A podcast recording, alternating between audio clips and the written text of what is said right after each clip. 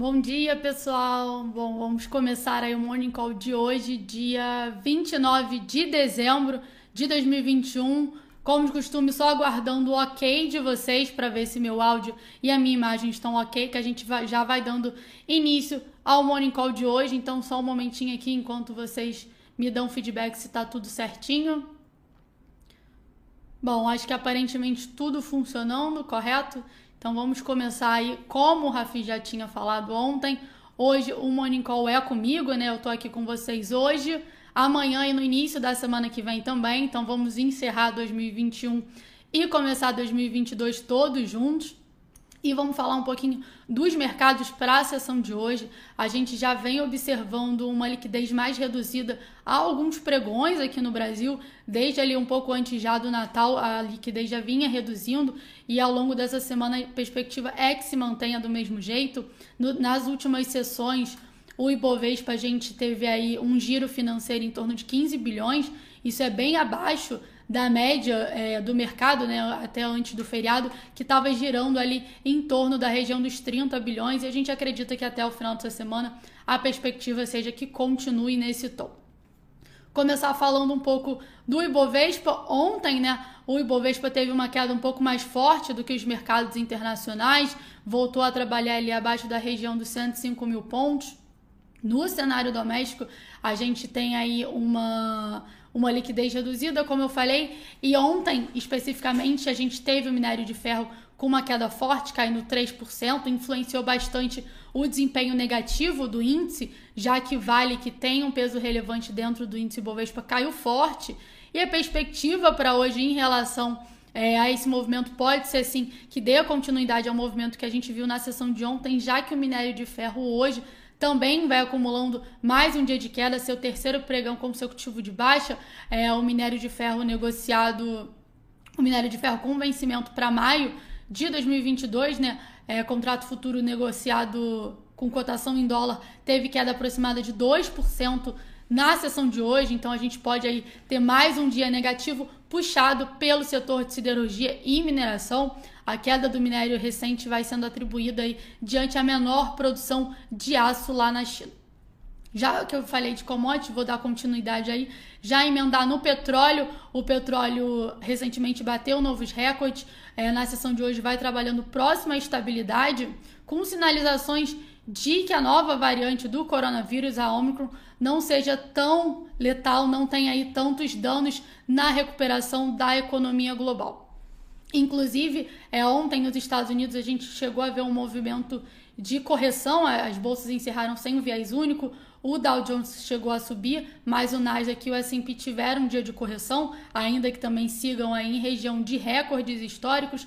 É muito positivo que apesar da gente ver aí novos recordes de casos diários é, da Covid-19 pelo mundo, é ultrapassando a marca de um milhão de contaminações por dia é, ao longo dessa semana. Ainda assim, vão sendo apresentados vários estudos de que, por mais que seja mais contagiosa, ainda assim tem um nível de letalidade muito menor, os efeitos são menos graves e com isso não interferiria tanto assim na recuperação da economia global. Isso aí vai sendo visto positivo mundo afora, ainda que a gente aí, é, pela proximidade com o final de ano, vai tendo um movimento mais a menos, com noticiário sem nenhum destaque, sem grandes destaques também na agenda econômica.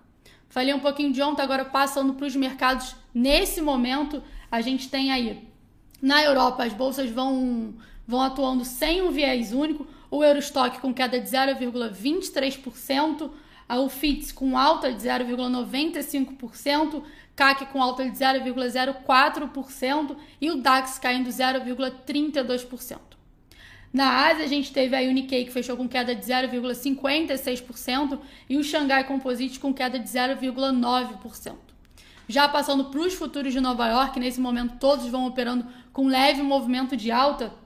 O Dow Jones tem uma leve alta de 0,08%, S&P 500 subindo 0,13% e, e o Nasdaq subindo 0,28%.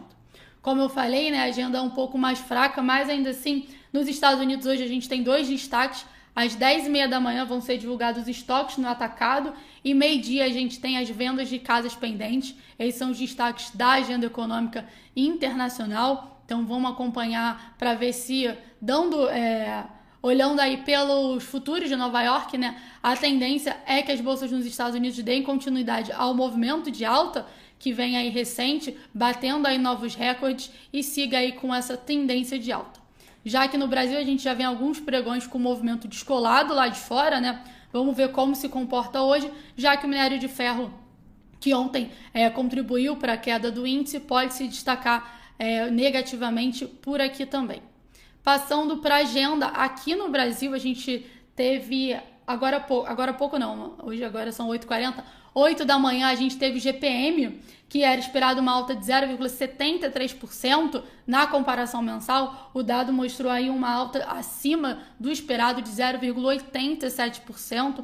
E ainda na agenda brasileira, no dia de hoje, às duas e meia da tarde, a gente tem o resultado primário do governo esses são os destaques, vamos acompanhar aí, apesar de, como já citei anteriormente, a liquidez para hoje tende a seguir aí bem reduzida, né? Amanhã a gente tem o último pregão de 2021, sexta-feira a Bolsa Brasileira não abre, então amanhã a gente fecha 2021, então vamos ver qual a perspectiva é, para o curto prazo aí, para as próximas sessões até o fechamento desse ano.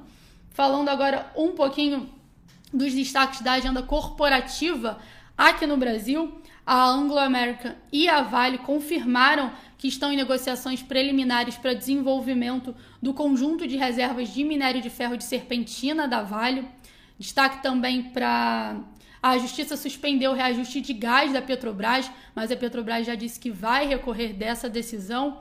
E por fim, a gente tem aí notícia do Brasil Journal que afirmou que a Aliança Sonai contratou o BTG para avaliar um possível M&A com a BR Malls. Vamos ver aí como é, essa notícia vai influenciar o desempenho dessas ações na sessão de hoje. A gente já tinha, a BR Malls já teve na sessão de hoje um bom desempenho de alta. Vamos ver qual vai ser o comportamento para o dia de hoje.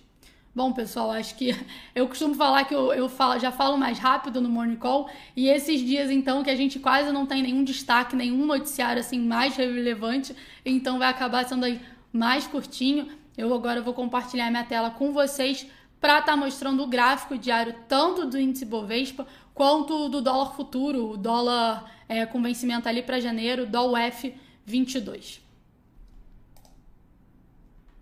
começar aqui mostrando o gráfico do dólar. Não é o dólar à vista, mas a configuração gráfica é bem parecida do dólar à vista. Esse é o dólar futuro, é, com vencimento ali para janeiro. A gente pode ver que vem aí com uma tendência de alta. A gente tem uma linha de tendência de alta que foi iniciada aqui em meados de, meados de junho.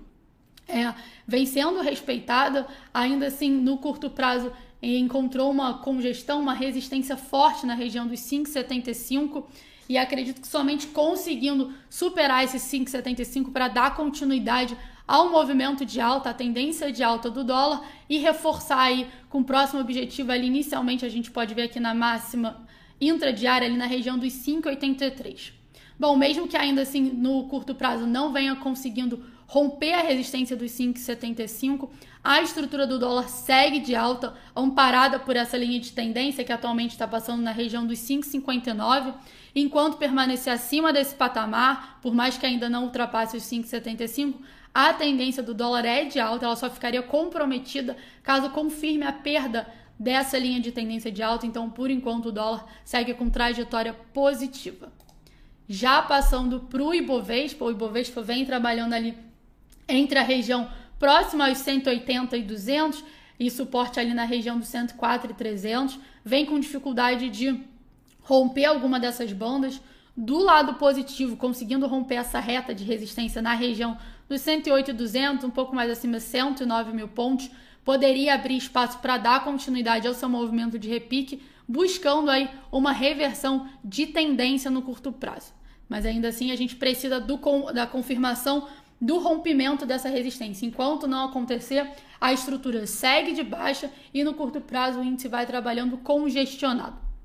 Já do lado negativo, a gente tem esse suporte imediato aqui, que vem aí a 1, 2, 3, 4, seis pregões consecutivos batendo nesse patamar ali na região dos 104 e 300, mas ainda assim esse patamar vem sendo respeitado. Em caso de perda desse patamar, o próximo objetivo de queda, né, o próximo suporte estaria somente ali na região de fundo, próximo aos 100 mil, 100.800 pontos.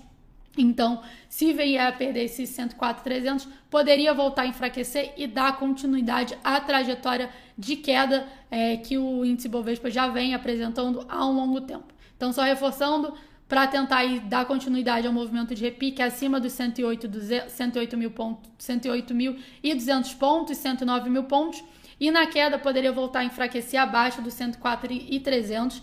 Esses são os patamares que precisam ser observados, mas é, voltando aqui para minha câmera, eu não acredito que isso vá acontecer aí até o final dessa semana, até o pregão de amanhã.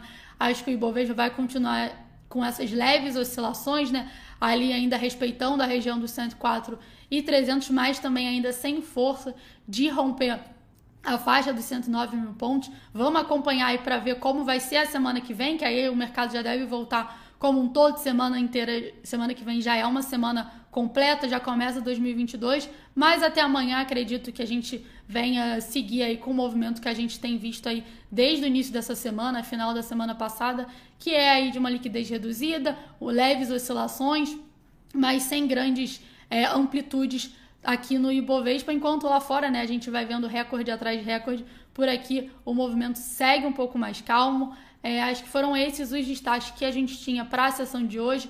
Como eu falei, Rafi está ausente, então amanhã o Morning Call é comigo, último Morning Call de 2021. Eu espero vocês, obrigada pela presença hoje. Bons negócios, uma ótima quarta-feira. A gente se vê amanhã e só lembrando, sexta-feira a gente não tem pregão no Brasil, feriado, então amanhã, último pregão de 2021. Eu espero vocês lá. Tchau, tchau e bom dia.